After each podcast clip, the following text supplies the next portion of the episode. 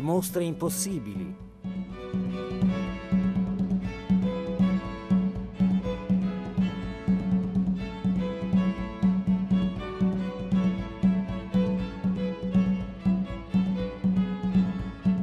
Sono Andrea De Marchi, piemontese, ho studiato a Siena storia dell'arte con Luciano Bellosi,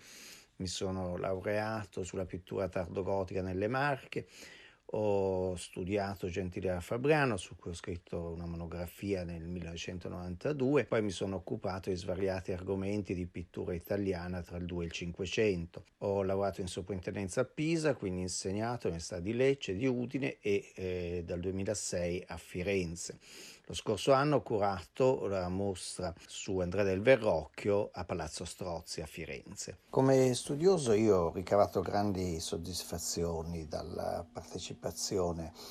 alla progettazione di, di mostre, di esposizioni. Eh, non posso negarlo e anzi credo fortemente che la dimensione della ricerca abbia bisogno di questo tipo di occasioni e possa da esse essere alimentato. Così è stato per me tante volte a Bolzano, a Camerino, a Fabriano, a Siena, a, a Prato e più di recente anche a Firenze stessa dove insegno dell'arte medievale dal 2006 e dove in passato avevo anche studiato e, e vissuto più di recente avendo partecipato con Francesco Cagliotti alla mostra su Andrea del Verrocchio che ha avuto luogo esattamente un anno fa in questi stessi mesi. Eh, una mostra che mi sembra abbia avuto una, un ottimo riscontro di pubblico, ma in particolare che credo, spero, abbia costituito anche una mostra di ricerca, un'occasione per eh, ripensare a fondo un'infinità di problemi variamente connessi a questo straordinario artista eh, che esercitò un'influenza enorme nella seconda metà del, del 400. Dopo diciamo, aver eh, partorito una mostra come quella di Verrocchio, per certi versi desidererei eh, astenermi da eh, mostre che non abbiano una uh, envergure, diciamo, comparabile. Non di meno, ecco, nel libro dei sogni ci sono sempre, ecco, delle, eh, dei progetti probabilmente irrealizzabili e che come tali accolgo volentieri la provocazione eh, di Radio 3 per eh, in qualche modo esternarli. Allora, da che insegno a Firenze mi sono occupato a più riprese, eh, in prima persona, sia eh, anche di più seguendo le ricerche eh, degli allievi, dei due grandiosi complessi degli ordini mendicanti, quello di Santa Maria Novella e quello di Santa Croce. Santa Croce è tuttora uno dei monumenti musei che attraggono oh, una quantità di visitatori eh, un museo che eh, peraltro si presenta, una chiesa e museo che si presenta in maniera eh, non facile, anzi eh, abbastanza ostica alla comprensione di un visitatore che voglia entrare nello spirito del luogo, che voglia capirne eh, la storia e eh, in particolare quello che noi vediamo ora di Santa Croce, un edificio radicalmente riletto nel Cinquecento da Vasari dal Granduca Cosimo, abolendo il tramezzo e eh, erigendo una serie omogenea di altari in pietra serena lungo tutte le pareti e poi riletta profondamente eh, ovviamente nel, nell'Ottocento. Ora, la mostra dei miei sogni sarebbe il tentativo di ripopolare emblematicamente Santa Croce su ciò che ancora rimane, che è una minima parte, ma che non è poco, variamente disperso, di quello che era l'arredo coloratissimo dell'età gotica che in qualche modo ci aiuti a rivedere questa architettura straordinariamente ariosa e scandita, uno dei capolavori del gotico europeo, in maniera meno astratta, meno monocroma. Capire come questo eh, interno che era eh, ingombrato in maniera eh, eh, suggestiva a metà del suo sviluppo dal corpo vagamente articolato del tramezzo, che vuol dire cappelle su due livelli, guglie, eh, gratte, ma poi tutta una serie ovviamente di arredi eh, anche effimeri come erano cortine, pennoni, torce d'ogni sorta, che dovevano oh, in qualche modo avvicinare la percezione di interni simili a quello che attualmente è l'interno di una chiesa ortodossa, di una chiesa orientale. Anche Santa Croce era pullulante di palle d'altare, di affreschi, di vetrate, di arredi appunto di ogni sorta. Una minima parte ma significativa in realtà ancora esiste, ma come dire, variamente dispersa. Dispersa nel museo stesso dell'opera di Santa Croce, vale a dire gli affreschi che sono stati scoperti dietro alle, altari, alle palle d'altare cinquecentesche, come il grandioso eh, Inferno e eh, Trionfo della morte di Andrea Orcagna, eh, ma poi anche eh, il massello eh, di Domenico Veneziano con San Giovanni Battista e San Francesco, uno dei capolavori di questo rarissimo e stupendo pittore, maestro di Piero della Francesca, una delle poche cose che Vasari salvò dalla distruzione del tramezzo. Bene, noi sappiamo esattamente il punto in cui questo affresco stava vis-à-vis con l'annunciazione fitile di, e cavalcanti di Donatello, a costruire un'unità d'ambiente che spiega anche il eh, vertiginoso scorcio di sotto in su e laterale eh, dell'Arcone da cui si affacciano contro un aperto paesaggio toscano questi due santi invasi di luce. Ora ricollocarlo nel mezzo della navata, nel punto in cui era il tramezzo e contestualmente proporre delle ricostruzioni virtuali che oggi si possono fare anche con la realtà aumentata, con effetti suggestivi di restituzione al partire del, dal reale di qualcosa che non c'è più ma che noi indiziariamente possiamo ricostruire, potrebbe essere anche un modo di proporre le esperienze appunto della virtualità in maniera non puramente ludica e autoreferenziale, ma come dire incardinata, incarnata nel tessuto eh, vivo di un monumento ricco di storia per delucidarlo, per aprirlo, per eh, riuscire a, a, a comunicare il senso della complessità che è ricchezza, che è bellezza, che fa parte della storia di questi monumenti. E vi assicuro, ogni angolo di Santa Croce ha delle opere che sono state eh, disperse, che sono eh, tavole anche cinquecentesche che foderavano i pilastri, che sono altri eh, resti, anche politici in realtà, che sono oh, finiti in giro per, per, il mondo. Tra tutte le opere disperse o quantomeno migrate altrove, eh, ricordo il crocifisso di Donatello, opera giovanile di Donatello, il crocifisso ligneo con le braccia snodabili per l'uso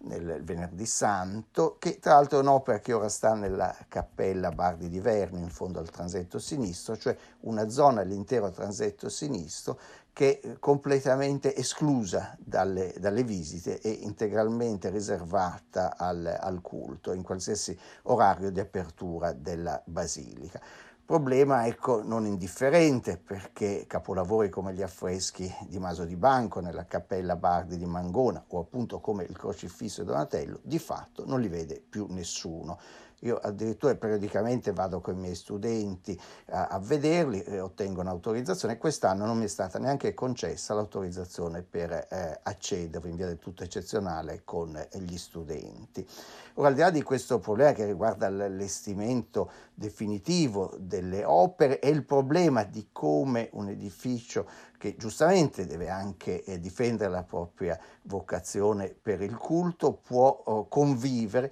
con la non meno oh, giusta esigenza di renderlo oh, visibile eh, a tutti. Eh, ma al di là di questo, ecco il crocifisso di Donatello, noi sappiamo esattamente l'altare dove stava, fuori dal tramezzo, subito prima del tramezzo, e eh, un mio allievo Giovanni Giura ha fatto una ricostruzione eh, molto bella degli affreschi strappati che stanno ora in eh, depositi, magazzini della soprintendenza, affreschi del 300 ma poi anche del, contestuali al crocifisso di Donatello, dove un pittore in realtà molto meno importante in paragone a Donatello, però lavora con lui e fa una serie di, di profeti e raffigura tutto un, un contorno eh, contro il quale si stagliava il crocifisso di Donatello. Ora, una volta nella vita si potrebbe rimettere il crocifisso di Donatello davanti a questo affresco e cercare di recuperare l'effetto eh, originale che doveva fare.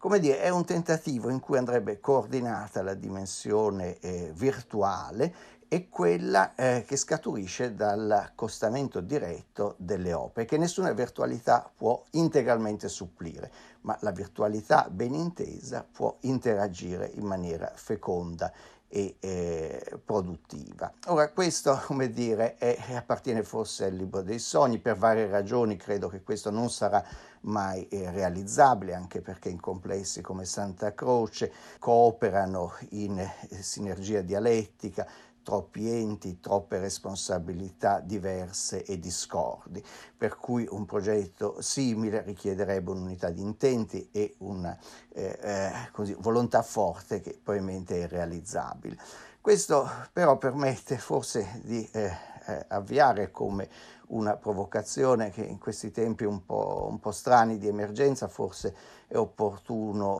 eh, concedersi. Eh, nell'idea ecco che eh, si debba anche ragionare eh, a lunga e eh, gittata e sospendere il giudizio rispetto, come dire, a una pratica quasi quotidiana in cui siamo mescolati costantemente. E quindi al di là delle mostre, forse è anche il museo dei nostri sogni quello di cui dovremmo parlare.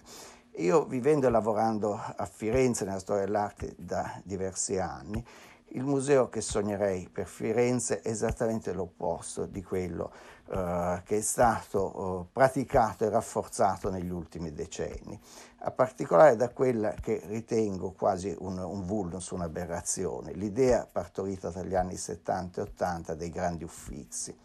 Io ricordo da studente nei primi anni 80 sentì una conferenza un po' provocatoria di Giovanni Previtali, ospitato dall'allora direttore degli uffizi e soprintendente, che era Luciano Berti, il quale contestò l'idea che eh, i grandi primitivi da eh, Duccio, Cimabue, Giotto fino a Orcagna e Gentile da Fabriano fossero ospitati nella Galleria degli Uffizi, rivendicando un'idea che era anche di Paola Barocchi, che non ci volessero i grandi uffizi, ma i piccoli uffizi, gli uffizi ricondotti allo spirito con cui erano nati come Galleria Granducale, un, un museo molto più eh, scelto che eh, come dire, è poi quello che il eh, grande pubblico comunque eh, cerca e, e, e, continuerebbe ad apprezzare. E eh, al contrario cercare di creare, ma è una scelta che non è stata fatta 30-40 eh, anni fa e che forse ormai è irreversibile, creare un museo diffuso, una rete degli uffizi allargati,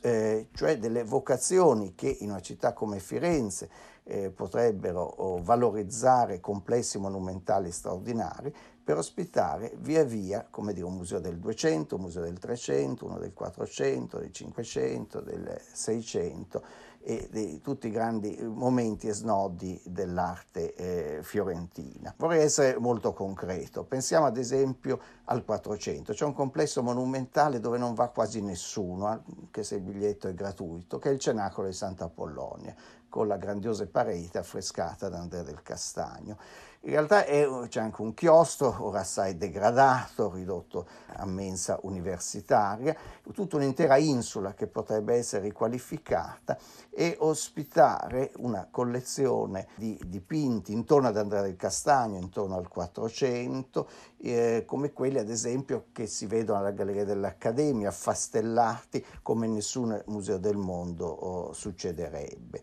Ma eh, pensiamo anche a quello che eh, Previta- Previtali suggeriva un po' provocatoriamente, un grande museo dei primitivi. Eh, negli ultimi anni per Firenze si è aperta un'opportunità straordinaria che è il recupero pubblico del convento, dell'ex convento di Santa Novella. Intorno al chiostro grande, forse il chiostro più eh, magnifico e bello di tutta Firenze, dove era la scuola degli ufficiali dei carabinieri e che da alcuni anni è stata restituita al comune di Firenze.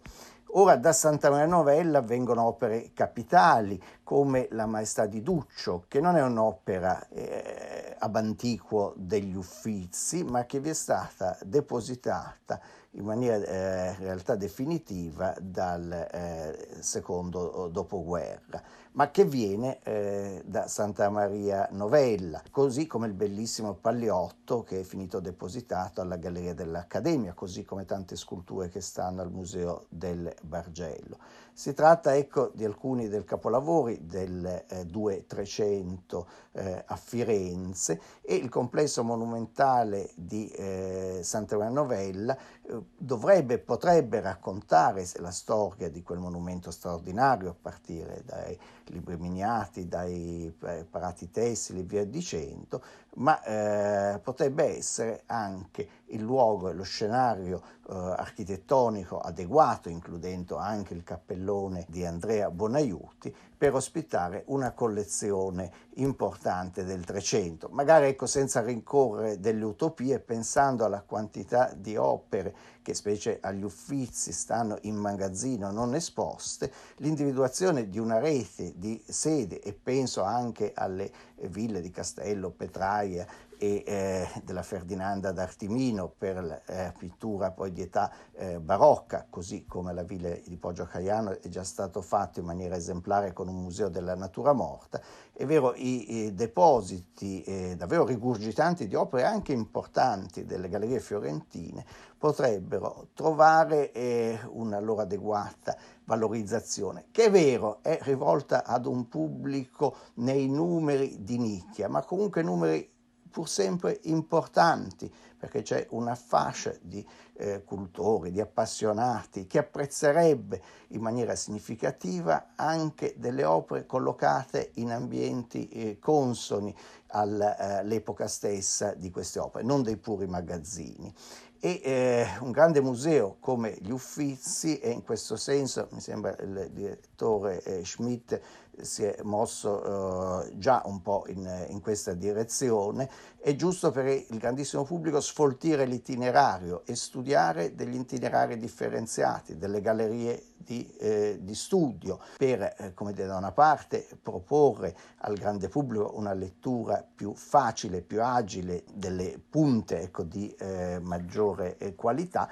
e dall'altra offrire una fruizione differenziata per quello che è il tessuto davvero uh, vastissimo di opere di secondo e terzo livello, se volete, ma comunque esse pure significative per capire e costruire nella sua interezza quella che è stata la straordinaria civiltà figurativa di Firenze. E in questo modo tornare a dare dignità e a valorizzare tutta una serie di complessi che eh, dall'età gotica alla eh, decorazione barocca, che sono palazzi, che sono complessi conventuali, la cui destinazione è sempre problematica. Penso al eh, casino di San Marco eh, del cardinale Carlo de' Medici, che fu eh, sede del Tribunale d'Appello e che attualmente è un complesso sostanzialmente abbandonato, abbandonato a se stesso, ma che in potenza sarebbe, è vero, un ambiente eh, straordinario in cui collocare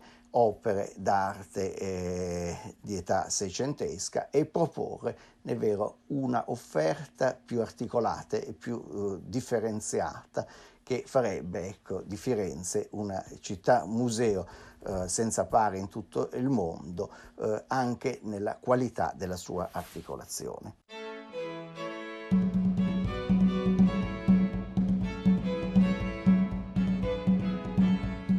Avete ascoltato Le mostre impossibili, riascoltabili su radio3.rai.it e su RaiPlay Radio.